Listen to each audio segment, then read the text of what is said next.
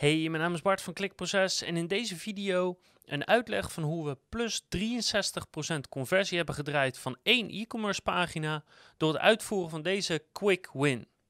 Dus ik ga je precies vertellen ehm, wat we hebben gedaan en hoe we dat hebben gedaan en hoe ook jij dit zelf uit kan voeren op een hele simpele manier door gewoon simpel gebruik te maken van Google Analytics. Welkom bij Klikproces met informatie voor betere rankings, meer bezoekers en een hogere omzet. Elke werkdag praktisch advies voor meer organische groei via SEO, CRO, YouTube en Voice.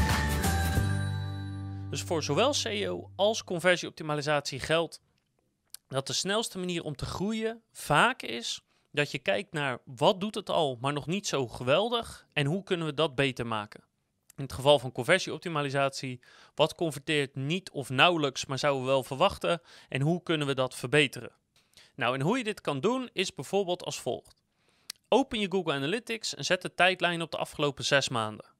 Ik zet het verkeer even op organisch, maar je kan ook al het verkeer houden of je PPC-verkeer pakken, net wat je wilt. En dan moet je even in gedachten nemen van wat is een beetje normale conversie voor mijn site of shop. Is het 1%, 3%, 10%, 40%? Dat hangt helemaal van jouw specifieke site of shop af.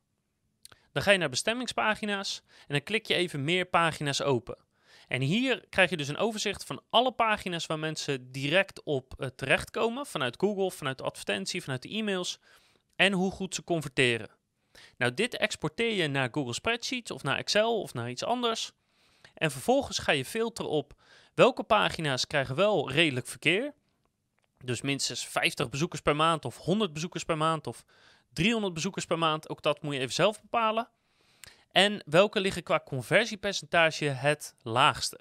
Dus in sommige gevallen kan dat zijn dat het onder de 1% zit, maar een conversiepercentage van 10% kan ook laag zijn als dat bijvoorbeeld ten opzichte van vergelijkbare pagina's of van een gemiddelde, als dat veel lager is. Dus je pakt de slechtst presterende pagina's daarbij die wel voldoende verkeer hebben om daar iets uh, van te kunnen vinden. En vervolgens ga je gewoon individueel naar die pagina's toe om te kijken wat zit hier niet goed, kunnen we het beter doen? Of specifiek op die pagina's ga je een klein usability onderzoek uitvoeren, waarbij je eigenlijk als het ware aan andere mensen vraagt van hey, wat vind je van deze pagina? Kan je dit doen? Kan je dat doen? Is dit duidelijk? Om op die manier erachter te komen waarom converteren deze pagina's nu veel slechter dan wat ik eigenlijk zou verwachten. Dus ik zal je één heel concreet voorbeeld laten zien van een webshop.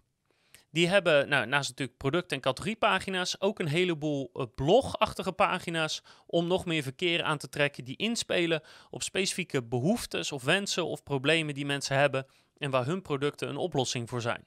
Dus we pakten een pagina die ongeveer 400 bezoekers per maand trekt in de afgelopen 6 maanden.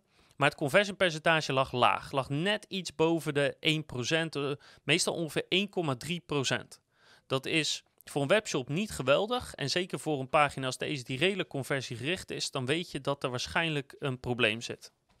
Deze specifieke pagina speelde in op een bepaalde zoekwens. Denk bijvoorbeeld aan beste X of top X, een goedkope i of set kopen via Ideal of juist via creditcard, weet je, zulk soort zoekwoorden. Dus we hebben die pagina geopend en in dit geval zagen we dat de tekst die er stond was eigenlijk goed. Uh, het was duidelijk, of, of, redelijk duidelijk. Dus dat, dat was niet de reden voor die, uh, voor die lage conversies. Het grote probleem hier was dat er eigenlijk nauwelijks afbeeldingen op de pagina stonden. Dus de inhoud klopte wel, maar het, het maakte het wat moeilijk voor de bezoeker om het zeg maar, te visualiseren. En daarnaast was het dus eigenlijk wel een, best wel aardige pagina met gewoon heel veel tekst erop. Dus wat hebben we gedaan? We hebben gewoon afbeeldingen toegevoegd aan de tekst waar dat uh, zinvol was, waar dat relevant was. Om duidelijk te maken, ja, visueel gezien, uh, uh, hoe de producten ze zouden ondersteunen bij uh, het probleem wat ze hadden. En daarnaast hadden we het veel makkelijker gemaakt om de specifieke producten ook direct te kopen. Dus los van de tekstlinken of de call to action buttons die erin stonden, dat je ook op de verschillende afbeeldingen kon klikken om het meteen te kopen. En dat is het. Dat is eigenlijk alles wat we hadden gedaan, want dat was in onze optiek, zonder daar een onderzoek aan te doen, ja, gewoon heel erg wat mist en wat het onduidelijk maakte voor mensen. Dus het enige wat we hoeven te doen is een paar afbeeldingen toevoegen. En je ziet gewoon, dat hebben we eind februari gedaan, meteen schiet het conversiepercentage omhoog. Nou, let wel op dat ja, we hebben die verbeteringen eind februari doorgevoerd. Dus uh, het, test is vooral in maart begonnen. En maart zit je natuurlijk met corona. Dus corona kan hier een rol in hebben gespeeld. Maar dan moet ik ook meteen bij zeggen dat deze webshop eigenlijk niet echt een verschil ziet in bezoekersaantallen in zijn totaliteit.